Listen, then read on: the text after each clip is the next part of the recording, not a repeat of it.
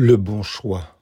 J'ai mis devant toi la vie et la mort, la bénédiction et la malédiction. Choisis la vie afin que tu vives. Deutéronome 30, verset 19. Nous savons que le choix politique de l'Allemagne des années 30 a conduit le monde entier dans l'horreur. Considérant les décisions prises par Hitler, ce monarque, Eric Emmanuel Smith écrit, je cite, un homme est fait de choix et de circonstances. Personne n'a de pouvoir sur les circonstances, mais chacun en a sur ses choix. Fin de citation.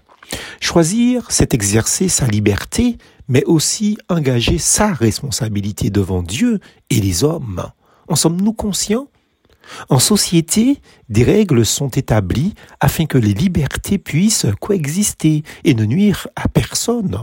Or, la Bible présente le mal comme étant nuisible à l'humanité tout entière et réprouvé par Dieu. La longueur de notre vie ne nous appartient pas, certes, et ces circonstances non plus, mais le choix de comment la vivre nous appartient.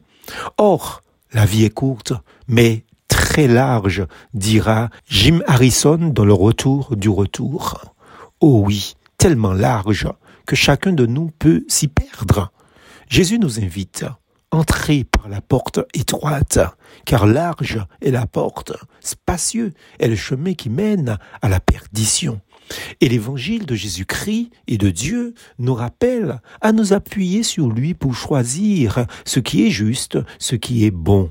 Confiez-lui résolument votre vie aujourd'hui, si ce n'est pas déjà fait, pour que Christ la dirige pour vous.